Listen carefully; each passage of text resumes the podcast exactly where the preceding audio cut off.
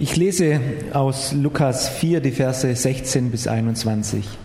Jesus predigt in Nazareth.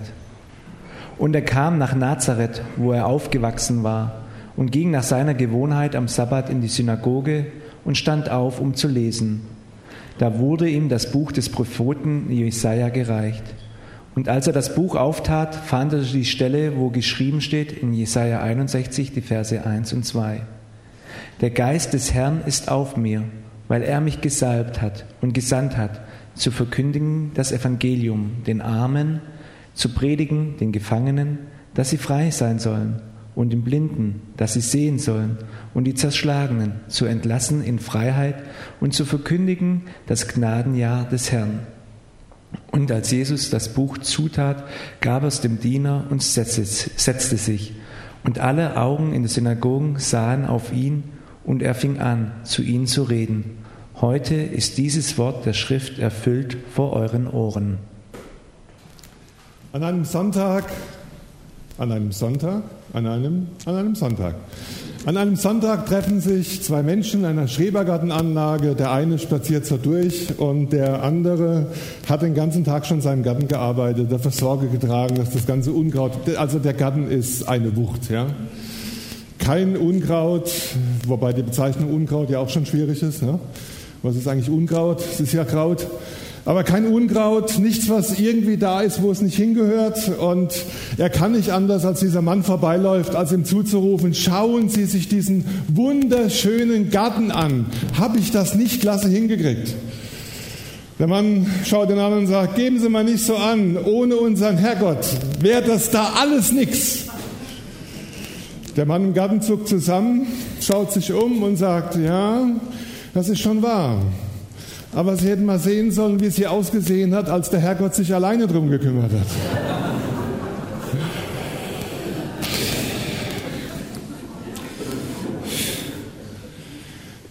Die erste Antwort klingt doch mal furchtbar fromm, ne? Klar wäre das alles nichts ohne unseren Herrgott. Klar wäre diese ganze Welt und die Zeit, in der wir leben, nichts ohne das, was unser Gott alleine tun kann. Und trotzdem, auch wenn ich in meinen Garten reinschaue, reicht es nicht, sich auf das zu verlassen, was Gott tun kann. Sondern offensichtlich will dieser Gott, dass wir auch etwas tun. Jetzt könnte man das theologisch lange herleiten, aber der Fakt ist offensichtlich. Und es ist spannend, sich deshalb mit dieser Frage auseinanderzusetzen, was tut Gott in dieser Welt und was will Gott, dass wir es in dieser Welt tun. Und wenn wir heute Morgen sozusagen über Friede mit denen da oben reden, so war mein Auftrag, schwingt nicht nur mit, wie verhalten wir uns gegenüber denen, die in einer Führungsverantwortung in der Politik sind, darum geht es vorrangig, sondern es geht auch um die Frage, wie stellen wir uns überhaupt als christliche Gemeinde zu diesem Einsatz, zu diesem Eintreten in der Politik für und im Umgang mit politischen Fragen. Ich kann für lange Phasen meines Lebens das mit einigen Schlagwörtern zusammenfassen.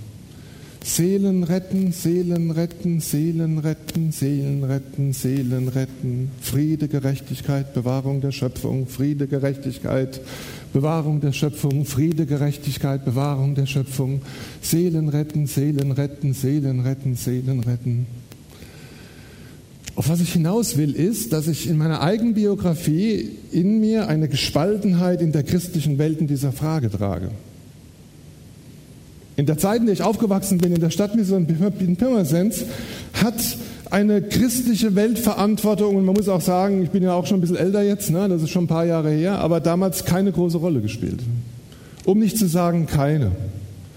Aber es gab einen kritischen Unterton gegenüber denen, die sich für gesellschaftliche und politische Fragen eingesetzt haben, weil man sozusagen das weniger Wichtige vorzieht. So bin ich aufgewachsen. Es ging darum, dass Menschen Christen werden und alles andere hatte eine weit, weit dahinterstehende oder keine Bedeutung. Und irgendwann nach dem Theologiestudium wurde ich Pfarrer in der Pfälzischen Landeskirche und auf einmal kam der Dreiklang der evangelischen Landeskirche in mein Leben und mein Ohr. Friede, Gerechtigkeit, Bewahrung der Schöpfung. Friede, Gerechtigkeit, Bewahrung der Schöpfung. Und die Frage nach dem, wie Menschen in ihrem Verhältnis zu Gott stehen, schien zurückzutreten und ist oft auch zurückgetreten. So habe ich viele Jahre gelebt. Als ich in meinem Kirchenbezirk aufgehört habe und mich vor zehn Jahren Gott uns berufen hat, hierher nach Kassel in die Arbeit in der Gemeinschaftsbewegung, gab es in meinem Kirchenbezirk in Pirmasens keine einzige Kirchengemeinde mehr, die auch nur in Frage gestellt hätte, dass es zum christlichen Zeugnis gehört, dass Kirchengemeinden fair gehandelten Kaffee ausschenken. Als ich in die Gemeinschaftsbewegung vor zehn Jahren kam, und so Woche für Woche unterwegs war, habe ich ab und zu mal so gefragt, wo habt ihr denn noch einen Kaffee hier? Aldi, 2,39 damals. Es hat niemanden interessiert. Das ist jetzt ganz grobschlächtig und äh, sozusagen in bestimmte Grundformen gegossen. Aber in der Tendenz gab es immer innerhalb der christlichen Welt eine unterschiedliche Sichtweise über diese Frage. Und das Spannende ist, wie ist denn das Verhältnis jetzt richtig? Ähm, ich werde es euch heute nicht sagen. Ja? Ich werde euch versuchen, mit hineinzunehmen in das, was zum Beispiel aus diesem Bild, wie wir es heute Morgen oder jetzt gerade in der Schriftlesung gehört haben, was auch der Predigtext als Hintergrundfolie sein soll, deutlich wird.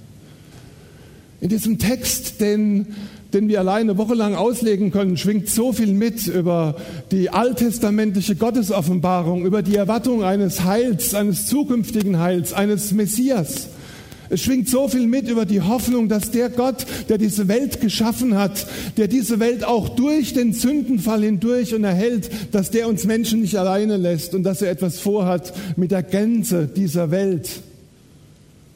Und dann tritt Jesus auf in diesem, im Tempel, äh, Entschuldigung, in der Synagoge und nimmt genau diesen Text. Ein Text, der sozusagen voller Bedeutung und Inhalt darüber ist, wie es sein wird, wenn Gott uneingeschränkt und für alle Zeiten regiert. Und er bezieht diesen Vers auf sich und auf sein Leben und auf das, was er tut. Eine unglaubliche Provokation. Und wir stehen in tiefen theologischen Fragen drin, nach Gegenwart und Zukunft des Reiches Gottes, nach dem Letzten und nach dem Vorletzten, nach dem, was nur Gott tun kann und nach dem, wozu er uns Menschen gebrauchen möchte in dieser Welt. Und es ist völlig klar, dass die Verhältnisbestimmungen dieser Frage nicht eindeutig erfolgen. Es ist völlig klar, dass wir als Menschen, glaube ich, nie in dieser Frage, auch als Christenmenschen, eine Meinung sein werden. Aber das eine lässt sich sagen, wenn wir die Version der Heiligen Schrift anwenden, dann ist es völlig klar, dass Gott eine Perspektive hat, die weit über den Individualismus, einzelne Menschen zu retten, hinausgeht. Gott hat einen Plan für diese ganze Welt. Gott hat eine Mission für diese ganze Welt. Und Gott möchte, dass die Menschen, die mit ihm unterwegs sind, Teil dieser Mission sind, sich mit einsetzen in dieser Bewegung, die durch Gott lebt, die auf Gott hinlebt, die nur durch ihn getragen wird, aber in der uns Menschen zu seinen Zeugen und zu Mitarbeitern in seinem, in seinem reich machen möchte. Es wird ganz viel gestritten darüber, was gegenwärtiges und zukünftiges Reich Gottes ist und was für Folgen daraus sind. Weil ich nicht gerne um den heißen Brei herumrede, es gibt Wochen, da kriege ich Mails oder Briefe, äh, überwiegend Mails inzwischen. Da wird mir einerseits vorgeworfen, ich würde mich einsetzen in der linksgrün versifften EKD und dann, ich würde mitmachen bei den rechtsextremen Fundamentalisten. Und beides mal von Menschen, die für sich behaupten würden, dass sie Christen sind. Oft ohne Namen, manchmal mit Namen. Und ich frage mich, was ist richtig? Was leben wir? Was will Gott von uns?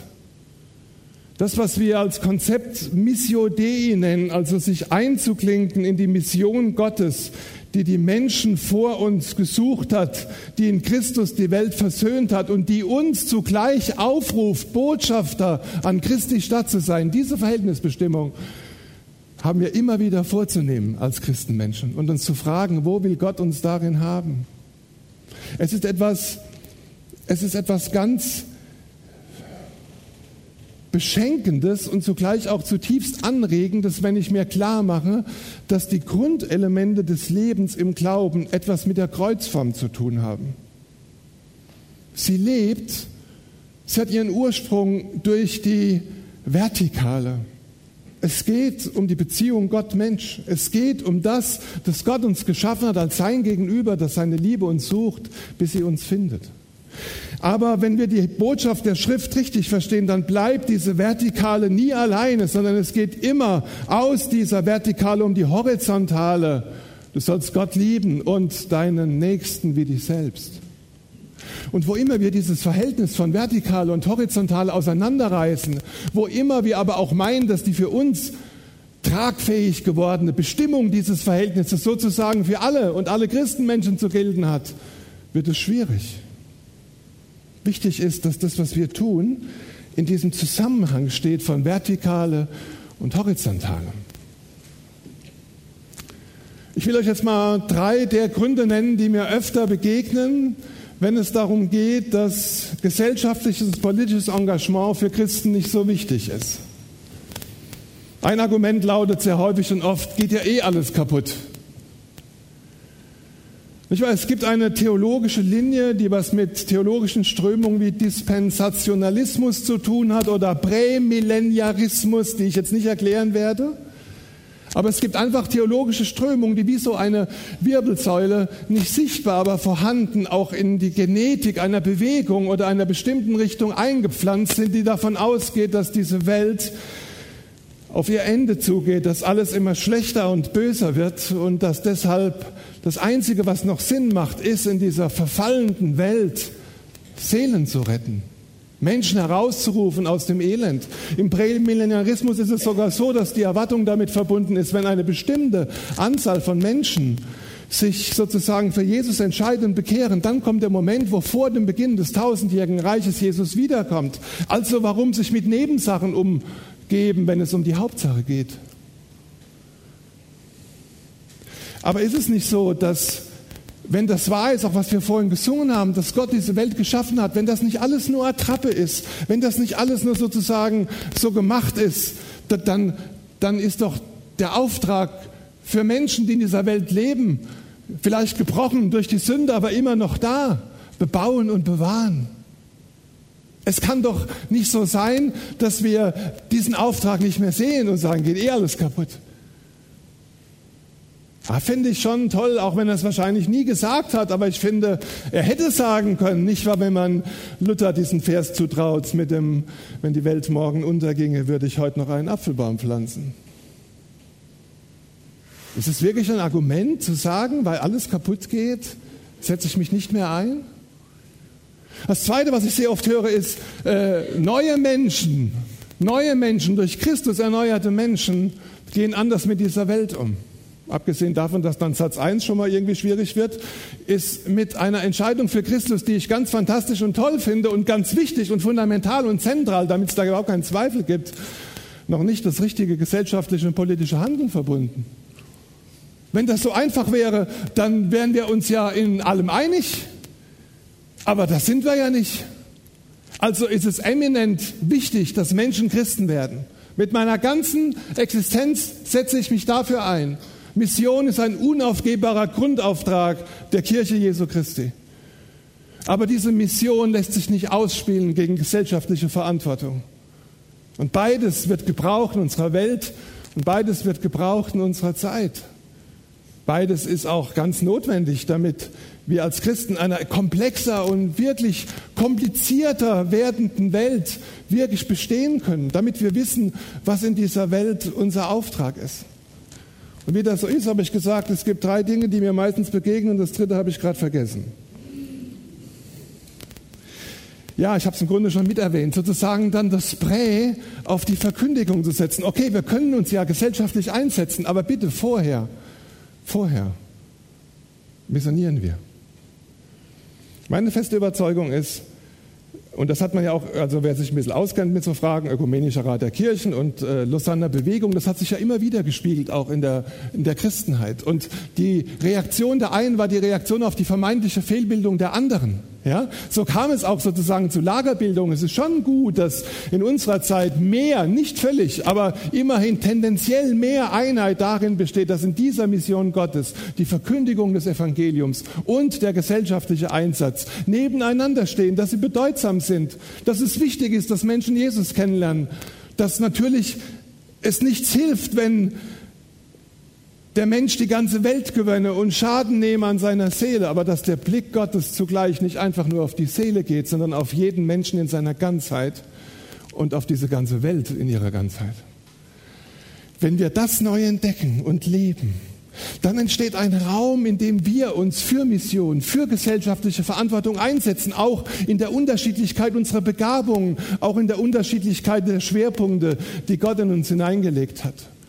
Und es muss der Eindruck verschwinden, dass derjenige, der in einer Gemeinde oder aus der Berufung einer Gemeinde heraus sich für gesellschaftliche Fragen einsetzt, sozusagen nur das Zweitbeste gewählt hat. Denn auch der Einsatz für gesellschaftliche Fragen, auch der Einsatz für ein der am, am Wohl der Menschen, nicht nur am Heil, sondern am Wohl der Menschen orientierten Miteinander, ist Teil der Arbeit am Reich Gottes. Und ich wünsche uns, dass sich das auch in dem, was der Friedenshof lebt, immer widerspiegelt, dass das untrennbar zusammengehört. Und dass wir uns gegenseitig freigeben, dafür das eine zu tun und das andere nicht zu lassen, sondern in diesem Einsatz wirklich füreinander und miteinander einzustehen.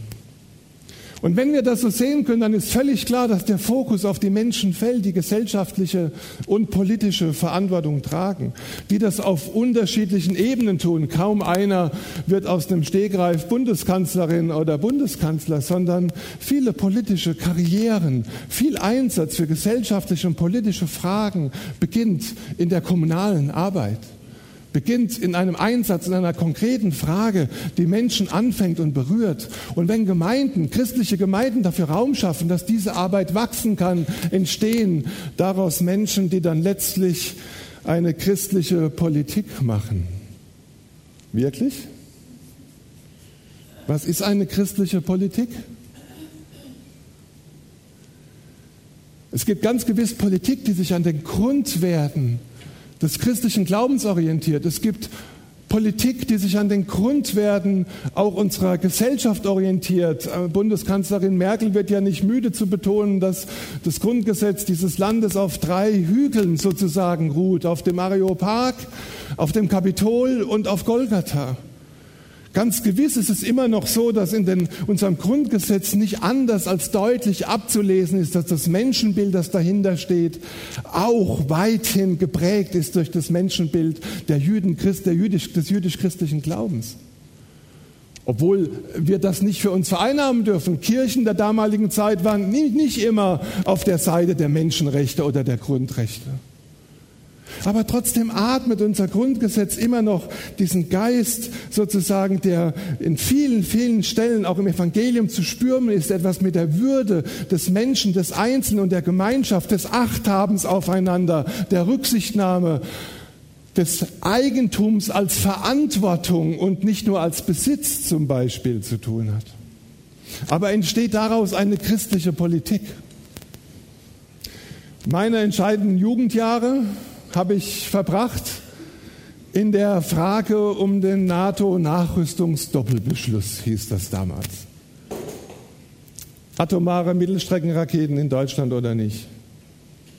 Das hat uns damals auf die Straße getrieben, im Dafür und im Dawider. Aber Christen waren beileibe nicht einer Meinung.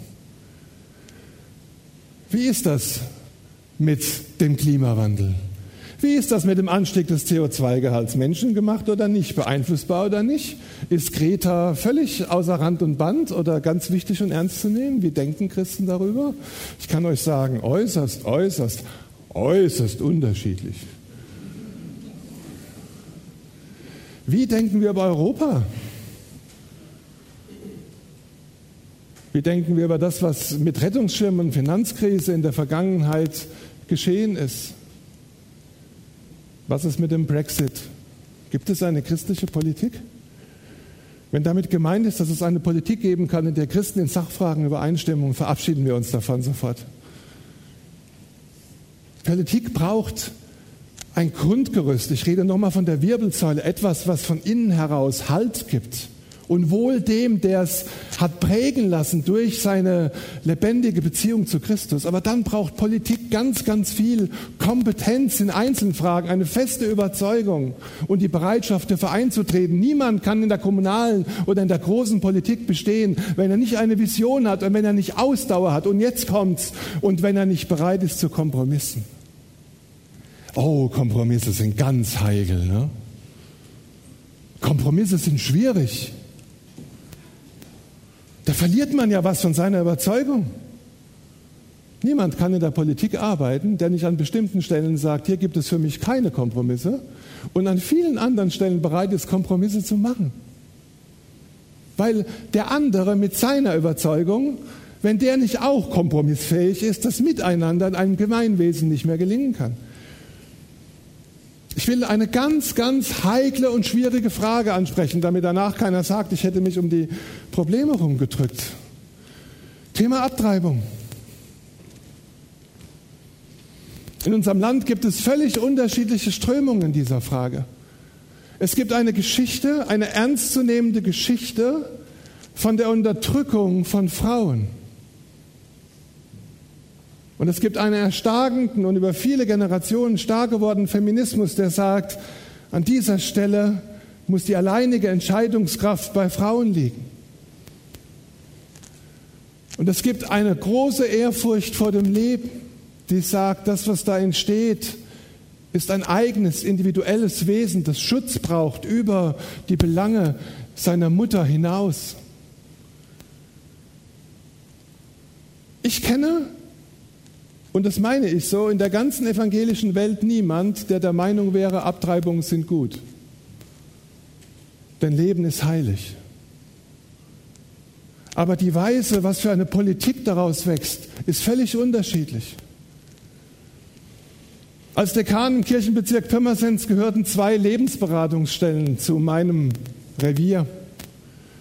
Dort wurden Menschen auch beraten nach Schwangerschaftsparagraf 218 und es wurden die Beratungsscheine ausgestellt. Die Beratung, die in unseren Beratungsstellen lief, folgte dem Grundsatz, Ergebnis offen, das muss sie vom Gesetzgeber her sein, sie darf nicht beeinflussen, aber für das Leben. Und Unsere Mitarbeiterinnen, es war vorwiegend Frauen in diesen Beratungsstellen, haben genau das getan. Und ich weiß aus der Zeit, wie viele Briefe sie bekamen, die sie mir gezeigt haben, von frommen Christen, die ihnen vorgeworfen haben, dass sie Totenscheinaussteller seien. Wenn man sich Tag für Tag einsetzt, dafür, dass unter einer bestehenden gesetzlichen Grundlage, die nun mal so ist, wie man ist, wie sie ist, Menschen vielleicht doch sagen, nein, das will ich nicht tun. Es gibt Möglichkeiten der Hilfe. Ihr werdet mich nicht alleine lassen. Ist es dann fair und gerecht in dieser Frage, über Menschen, die dort arbeiten, als Totenscheinaussteller zu sprechen? Wird etwas besser, wenn die evangelische Kirche ihre Beratungsstellen schließt und das andere Organisationen nur so für sich machen? Darüber kann man streiten unter Christen. Vielleicht muss man darüber auch streiten, aber diffamieren sollte man nicht. Ganz, ganz viel, was in der Politik geschieht, ist extrem komplex. Es braucht die Fähigkeit zum Kompromissen und es braucht die Bereitschaft, auch mit Menschen zusammenzuarbeiten, mit denen man in vielen anderen Fragen nicht überein kann, aber es in dieser Frage tut. Und dieses diffuse, das, was Politik so grau macht, das sorgt dafür, dass der Umgang für uns damit so schwierig ist. Und ich möchte euch deshalb dazu ermutigen, dass ihr sozusagen euer Urteil über die da oben daran messt, welchen gesellschaftlichen Einsatz und welche Bereitschaft euch einzubringen, Ausdauer und Vision zu haben, Perspektive und Einsatz im Kleinen ihr selbst mitbringt, denn daraus wächst auch eine Haltung zu Menschen, die in der Politik Verantwortung tragen. Es ist völlig klar, dass in der Heiligen Schrift Gott in der Setzung von Obrigkeit dem Chaos wehrt. Das ist ein Grundgedanke durch die Schöpfung hindurch. Gott will kein Chaos. Das Tohu Bahohu verschwindet. Es lässt sich in den zeitlich sozusagen in einer ganz bestimmten kulturellen Epoche entstandenen Text des Neuen Testamentes im Römischen Reich unter der Pax Romana ablesen, dass die Herrschaft, der Gehorsam gegenüber der Obrigkeit damit zu tun hat, dass Obrigkeit ein dem Chaos eingreifendes und wehrendes Merkmal ist. Darin hat Obrigkeit in der Heiligen Schrift eine große Bedeutung. Ein kleiner Einschwung nebendran sind irgendwelche Informatiker hier im Raum. Okay, ihr traut euch jetzt nicht, oder ist wirklich keiner da? Kann man gar nicht vorstellen. Ihr traut euch nur nicht. Ein äh, Chirurg, ein Architekt und ein Informatiker unterhalten sich, welcher Beruf der älteste ist. Und der Chirurg sagt, wenn man die Schöpfungsgeschichte liest, ist da die Rede davon, dass Eva aus der Rippe der, des Mannes geschaffen wurde. Der Chirurg ist der Erste. Man sagt der Architekt, aber vor Eva war da das Chaos und Gott begrenzte und ordnete das Chaos. Es, der Architekt war der Erste, ich war der Erste. Meldet sich der Informatiker ganz leise von hinten und sagt, und woher kam eigentlich das Chaos? Klar, dass sich kein Informatiker jetzt gemeldet hat. Also diese Grundidee, dass das Chaos Ordnung braucht, ist ein Grund, Grundelement der christlichen Ethik in der Frage der Politik. Und deshalb verdient Obrigkeit erst einmal Respekt, so schwer uns das auch immer fallen mag, gerade in der heutigen Zeit. Und aus dem Respekt und der Achtung wächst die Fürbitte für Menschen, die in der Gesellschaft und in der Politik Verantwortung tragen. Ich frage mich ja oft, früher, ist schon lange her, inzwischen ist er aus dem Alter raus, aber wenn wir mit unseren Kindern, vor allem mit meinem Sohn, bei Fußballspielen waren, haben wir uns immer schon bei Jugendmannschaften gefragt, warum sich Menschen noch antun, Schiedsrichter zu sein. Das ist mir völlig unerklärlich. Wenn man sich Woche, da muss man irgendwie masochistisch veranlagt sein, ja? Woche sich die Ohrfeigen und die Beschimpfungen abzuholen. Und manchmal muss man sich fragen, was treibt Menschen eigentlich noch in die Politik? Also die meisten Menschen, die in der Politik arbeiten, könnten durch ihre Voraussetzungen, mit denen sie vorher studiert und sich etwas erarbeitet haben, viel mehr Geld verdienen, wenn sie nicht in der Politik wären. Aber zum Beispiel das Reden über politische äh, äh, Vergünstigung ist ein Schuss in den Ofen, weil wenn wir die Menschen, die für uns Verantwortung auf einer hohen Ebene tragen, nicht anständig bezahlen, dann bekommen wir in der Regel auch nicht Menschen, die qualifiziert von der Ausbildung her in der Lage sind, das zu tun. Es gibt Ausnahmefälle, okay. Aber bitte messt an den Ausnahmen nicht die Regel. Und ich finde es ganz spannend, wenn wir sozusagen uns selbst als gesellschaftliche, politische Menschen begreifen, das Ordnungsprinzip akzeptieren, deshalb mit Respekt auftreten und in der Fürbitte für Politiker eintreten, dann mit ihnen in den wirklichen Diskurs über gesellschaftliche Fragen einzutreten, denn das muss dann sein. Politik braucht ein Gegenüber, eine mündige Gesellschaft. Und es ist ganz viel daran, dass jedes Volk die Politiker hat, die es verdient wie viel an Gegenüber entsteht, wie viel an wirklicher Bereitschaft, das Ganze mitzutragen, ist da. Und in meinen Kontakten mit Politikern und Politikern, die Teil meiner Arbeit sind, auf ganz unterschiedlichen Ebenen, mit, mit kommunalen Politikern, mit, mit Landespolitikern, mit, mit Bundespolitikern, mit Regierungsmitgliedern, wird mir das immer wieder klar. Lasst uns sie als Menschen sehen, die ein Gegenüber brauchen. Und lasst sie uns vor allem als Menschen sehen Politiker dürfen Fehler machen. Politiker dürfen Falsches sagen. Politiker dürfen im selben Maße wie du und ich das sind, narzisstisch veranlagt sein. Politiker dürfen Menschen sein, die nicht nur das Gemeinwohl, sondern auch das eigene im Auge haben. Es muss nur richtig eingespielt werden. Im Kleinen und Großen tun wir das auch. Setzen wir an Politiker nicht Maßstäbe, die wir für uns selbst nicht anlegen würden. Und sind wir bereit, ihnen ein wirkliches Gegenüber zu sein, auch im Widerstand? Denn Politik braucht Widerstand. Politik braucht Menschen, die sagen, bis hierhin und nicht weiter. Das ist nicht meine Meinung.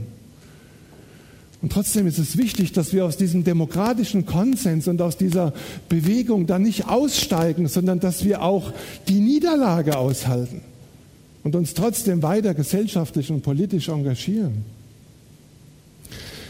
Nichts von dem, was ich jetzt gesagt habe, ist irgendwie neu, aber es war noch keine Zeit auch so spannungsvoll, auch politisch spannungsvoll, wie die Zeit, in der wir leben. Ich weiß, dass viele Menschen und Generationen das zu ihrer Zeit gesagt haben. Ich würde das, es war noch keine Zeit, auch sofort relativieren. Aber das ist eine Zeit des spannungsvollen politischen Handelns, wenn wir den Wiederaufschub der Brexit-Geschichte gestern anschauen, wenn wir uns anschauen, welch herzzerreißendes Elend und welche Ungerechtigkeit in, in, in Syrien passiert, es zerreißt einem.